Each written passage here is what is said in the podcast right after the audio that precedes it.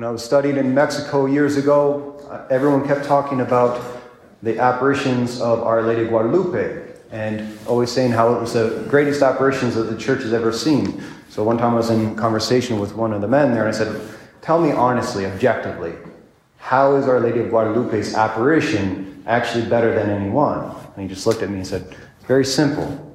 Mary visited many places for a time, whether it been Lourdes or Fatima or Knock. But after she came to Mexico, she never left. So it's only the appar- it's the only apparition of Our Lady where a miraculous image of herself was left after her departure. And I'd like to speak about that very image today. And I'm handed out, make sure everyone has one of these. It's a handout of the main details I'm going to address in this homily. You're not allowed to look at it until I actually start talking about it, though. I took a chance putting it out there for you. But first, I want to give a word about the societal context in which Our Lady appeared in Mexico in 1531. The Aztecs were a very religious people, and the Aztecs were the governing kind of tribe or nation of Mexico in that time. And it guided their entire way of life. And they worshiped the sun god. And according to their beliefs, they had to offer human blood continually to the sun so that it would keep moving. And they believed that if they ever stopped sacrificing human beings for that end, that the world would come to an end. And so every Aztec city had a temple pyramid about 100 feet high. And upon that altar, at the very top of the steps, the priests offered human sacrifices to God, whom they called the lover of hearts and the drinker of blood. And when I was studying this context, they go into great detail about how those sacrifices were carried out, which I didn't think was too appropriate for a mass, but it does show just how the how intense the climate was there in that religious context. And considering the fact that the Aztecs controlled 371 towns and the law required a thousand human sacrifices for each town with a temple pyramid, some estimate that over 50,000 humans were sacrificed each year on those altars. And the location, this is really fascinating, the location where the Blessed Virgin Mary appeared to Juan Diego in Tenochtitlan was the center of Aztec worship, right where modern day Mexico City is, a place where it said 80,000 men were sacrificed over a period of just four days. And their society revolved around this religious belief. And after the Spanish came in 1519, in time, they little by little were able to outlaw human sacrifices. And the Catholic priests even went around and they would ascend the steps of those pyramids, exorcising them, and then offering the unbloody sacrifice of the Mass upon those very altars. But due to the a number of reasons, whether it's abuse of the natives by the colonizers who just came there for their own profit, or the fact that a lot of the colonizers brought diseases with them, um, and the fact that their religion had been basically outlawed to them. There's a lot of conflict that had begun between the Aztecs and the colonials. And um, they were not having much of a success at all in bringing the faith to those people. Because they were almost having like a religious crisis because they had based their whole beliefs in God around human sacrifice. So when that had been taken away and the world didn't come to an end, they felt abandoned by God, by their gods, but they also didn't want to take the Christian God that was being offered to them by these people who they had no real relationship with. And so that's a simplified view of the cultural context of when Mary appeared in Mexico on this day. So it was on a Saturday, December 9th, 1531, when a recent convert and a very poor peasant, he was just above the class of slaves, Juan Diego, was walking on his way to Mass. And when he was walking by the hill, he had to walk a couple miles just to get to his church. He saw a woman on top of this hill in the middle of winter, very be- beautiful, and she, he heard birds singing. And she was calling out to him. And I want to read exactly what she said. She said, Juanito, my dear Juan Diego, Know for sure, my dearest, littlest, and youngest son, that I am the perfect and ever Virgin Holy Mary, Mother of the God of truth, through whom everything lives, the Lord of heaven and earth. I want very much to have a house built here for me, in which I will show the true God. I will exalt him and make him manifest. So I, who am your merciful mother, may therein exhibit and give all my love, compassion, help, and protection to you and to all the inhabitants on this land and all the rest who love me, invoke me, and confide in me.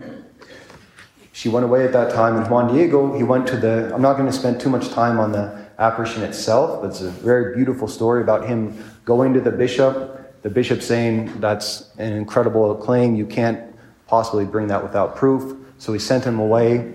And Juan Diego tried to avoid Mary going back there, but he, so he tried to go around the other side of the hill the next time he had to go to church.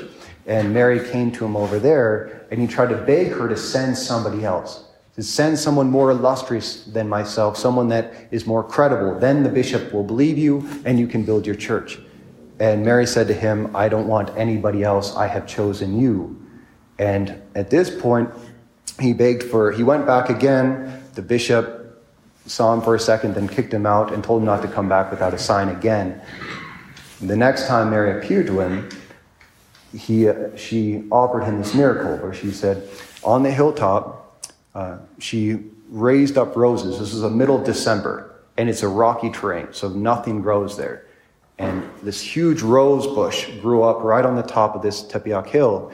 And it, he says that Mary herself cut these roses and placed them in his tilma. Tilma is cactus, right? It's just something that's placed over the outside of your body to keep you warm. They last about 15, 20 years at best when well preserved.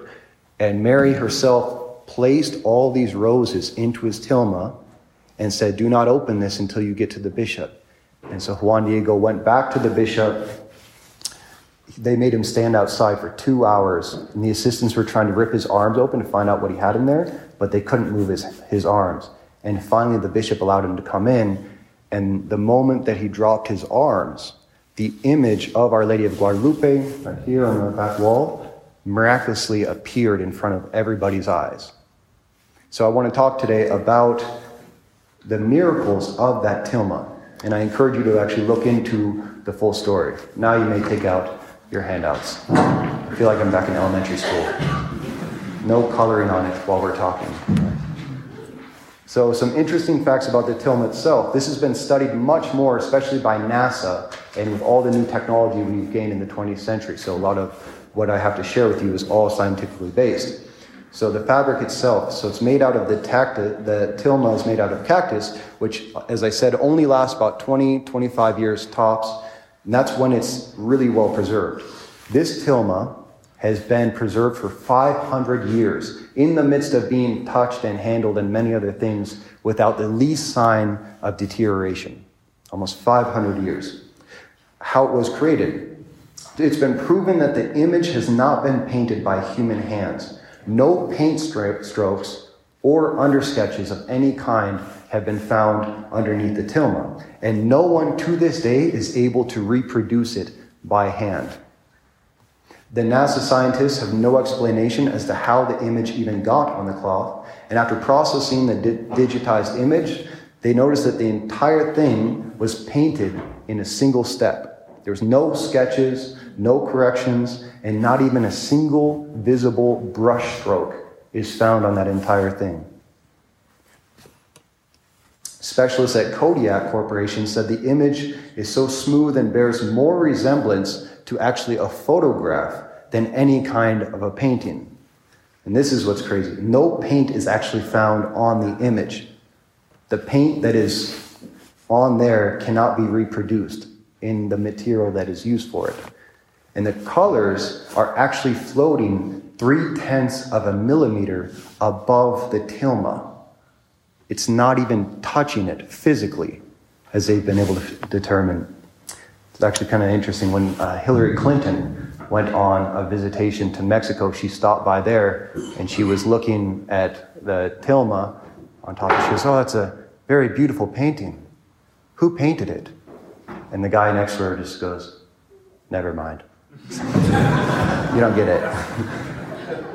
the tilma itself has a temperature they found. And no matter what the temperature, temperature is around, whether hot or cold, it's always a constant temperature of 98.6 degrees, the same as a human body. The woman, you can see that black ribbon on top of over her um, stomach. In the Aztec times, that was a sign of pregnancy. And gynecologists examined it and indicated that the stage of pregnancy of that woman, of her womb, on December 9th is exactly the time for giving birth on December 25th. And he placed a stethoscope below the black band on the waist, on the backside, and he heard a rhythmic repeating heartbeats at 115 beats per minute, the same beats as a baby child in the womb.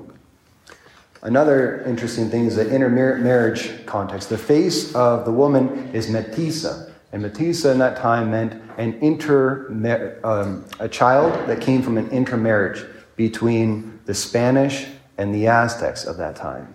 And so she herself is actually a sign of the unity that could come about by this new people. And the stellar arrangements, you see the, the stars around the tilma? It looks like just nice decoration. Well, the various constellations of the Mexican sky on that day, it's the exact same, looking at that, as it was on the winter morning solstice of December 12th, 1531, at 10:26 a.m. on that very day. And what's even crazier is it's not the constellation in perfect order from looking uh, from the Earth to the stars. It's actually reversed. So it's looking from above the stars to our earth, perfectly represented on that tilma. And then her eyes. This was something that was only discovered recently because of the technology we have. It was discovered that re- you can actually see the reflection. They, at first, they could just see one reflection of a person. Uh, bishop Juan Diego, the bishop that Juan Diego went to, was reflected in the pupils of the Blessed Virgin Mary when they got close to her eyes. And when exposed to light, her eyes actually dilate. When they put a, a bright light to her and then take it away, they'll dilate and contrast.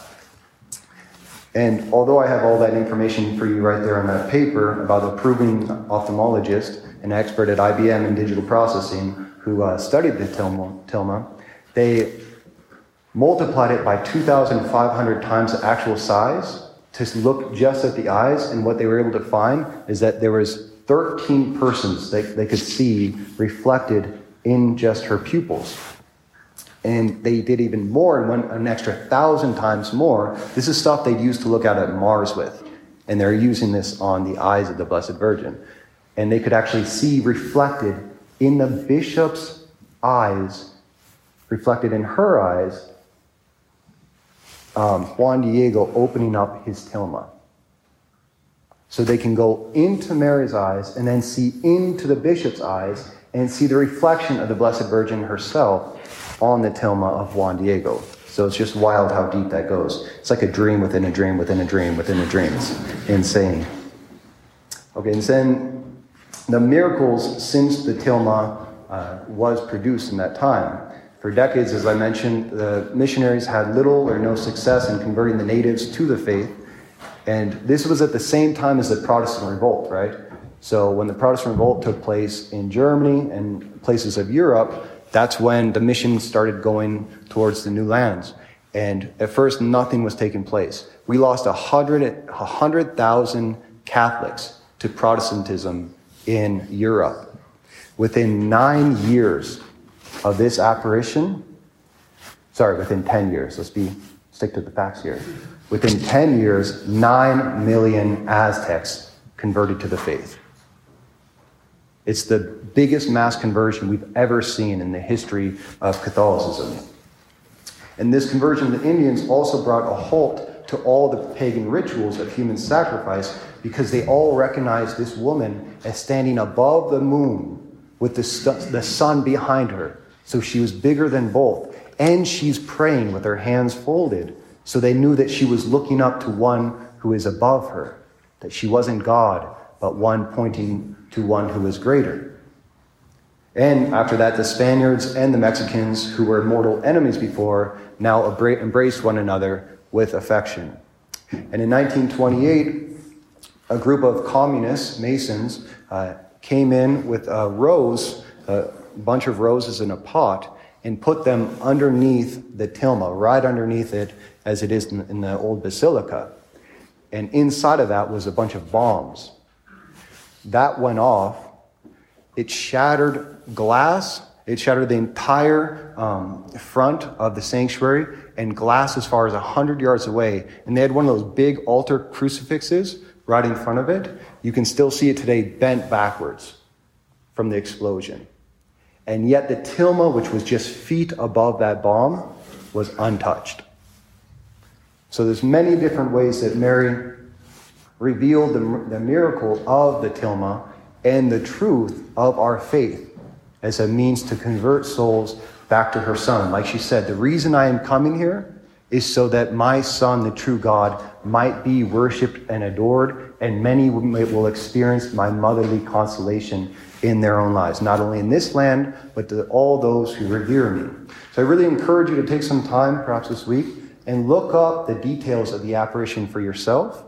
And I really challenge you share this piece of paper, like really look it over, and share the details of this event with one person at least, whether it's a family member or a friend, because right now people don't believe that God is still at work in the world.